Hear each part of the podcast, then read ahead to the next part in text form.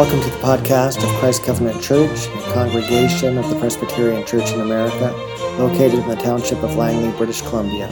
My name is Gary Vanderveen, and I'm the senior pastor here. If you would like to know more about our congregation, please visit us online at www.langleychurch.org.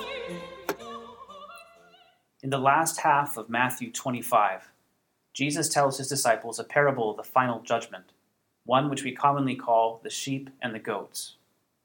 Depicting himself as a shepherd, he describes how the sheep, that is, those who inherit the kingdom of God prepared for them from the foundation of the world, are surprised to hear Christ commend them for their mercy.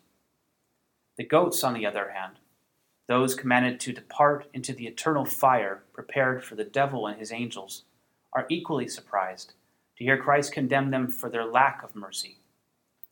In both cases, Jesus' judgment is based on their care for him when he was hungry, when he was thirsty, when he was a stranger, when he was naked, when he was sick, and when he was in prison.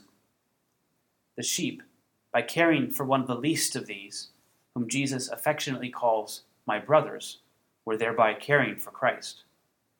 Likewise, the goats, by ignoring the same kinds of people, were obliviously ignoring the needs of Christ.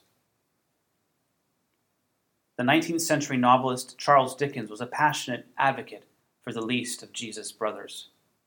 His zeal was largely motivated by his own childhood, in which he and his family had borne the brunt of goatish behavior. As a 12 year old boy, he saw his father thrown into debtor's prison, forcing young Charles to leave school and work 10 hour days in a bootblacking warehouse. Although Dickens was delivered from these poor conditions after a short time, they left a profound impression on him. Many of his novels and short stories decry the wealthy of his day for their oppression and outright dismissal of the poor. Consider A Christmas Carol's Ebenezer Scrooge, who refuses to give a Christmas contribution to the poor on the grounds that there are prisons and workhouses to provide for them, not to mention a legal system that compels the poor into these dismal places. The charitable advocate pleads with Scrooge pointing out that these institutions scarcely furnish Christian cheer of mind or body to the multitude, and that many can't go there, and many would rather die. Scrooge's flat reply is that the poor would then be better off dead and help everyone out by decreasing the surplus population. Moreover, he says, knowing about their plight is not his concern. It's enough for a man to understand his own business and not to interfere with other people's. Hear those words again. It's enough for a man to understand his own business and not to interfere with other people's. If we heard this statement on its own, you and I would likely nod in agreement. But when other people's business involves the health of their minds and their bodies, Scrooge's goat like convictions appall us, as they should. These things have been on my mind because my coworker and friend John died four weeks ago. He was 52 years old, estranged from his family, and for the past four months had been physically unable to work. He died alone in his trailer, succumbing to a combination of diabetes, alcohol abuse, and depression. The police found him some time after he had died, performing a welfare check and knocking down the door when he couldn't be roused. I was gutted when I heard the news.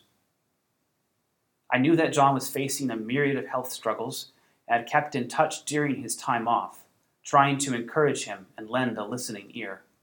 But I didn't fully comprehend the demons he was facing, nor how close he was to death. There were a lot of reasons to sympathize with John. Though he kept things close to his chest, I had spent enough time with him to know some of the blows life had dealt him. That his childhood was rough because of his cruel, abusive parents. That an ex girlfriend had up and left him taking their daughter and refusing to grant him visitation, that he had been used and manipulated by countless people throughout his life. But there were also a lot of reasons to avoid John. For one, it was impossible to have a short phone conversation with him. Call him to ask a quick question, and 20 minutes later, you'd be saying, Oh, I've got another call to answer here. Sometimes when there wasn't actually another call coming in. He was also a deeply bitter person. In those lengthy conversations, he would often vent about somebody who had abandoned him or ripped him off, or insulted his trade. I would hear the same stories over and over again, the tales growing more sour with every retelling. What I see now, in hindsight, is that these annoyances were John's cries for help. That the very things that rubbed me the wrong way and led me at times to avoid him were actually my opportunities to care for him. He was not wanting for food, but he was hungry. He had more than enough to drink, but he was thirsty. He was familiar to me, but a stranger to many. And when he was sick, I could have done more. I probably could not have saved him or undone the damage he'd inflicted to himself over the years, but there may have been steps to take that would have enriched his life, that would have softened him to the gospel, that would have given him a better end to his earthly story. I guess what I'm saying, the hard lesson that I'm learning, is that it's easy to behave like a goat, no matter how well I understand and preach Jesus' parable. It's easy to say that this person's behavior or that person's reaction makes them ineligible to be called a brother or sister of Christ. It makes sense to believe that someone else is better suited to step in and minister to their needs. But Jesus doesn't offer me those outs. When the time comes, he will simply ask what I did to those in need around me and let my actions speak for themselves.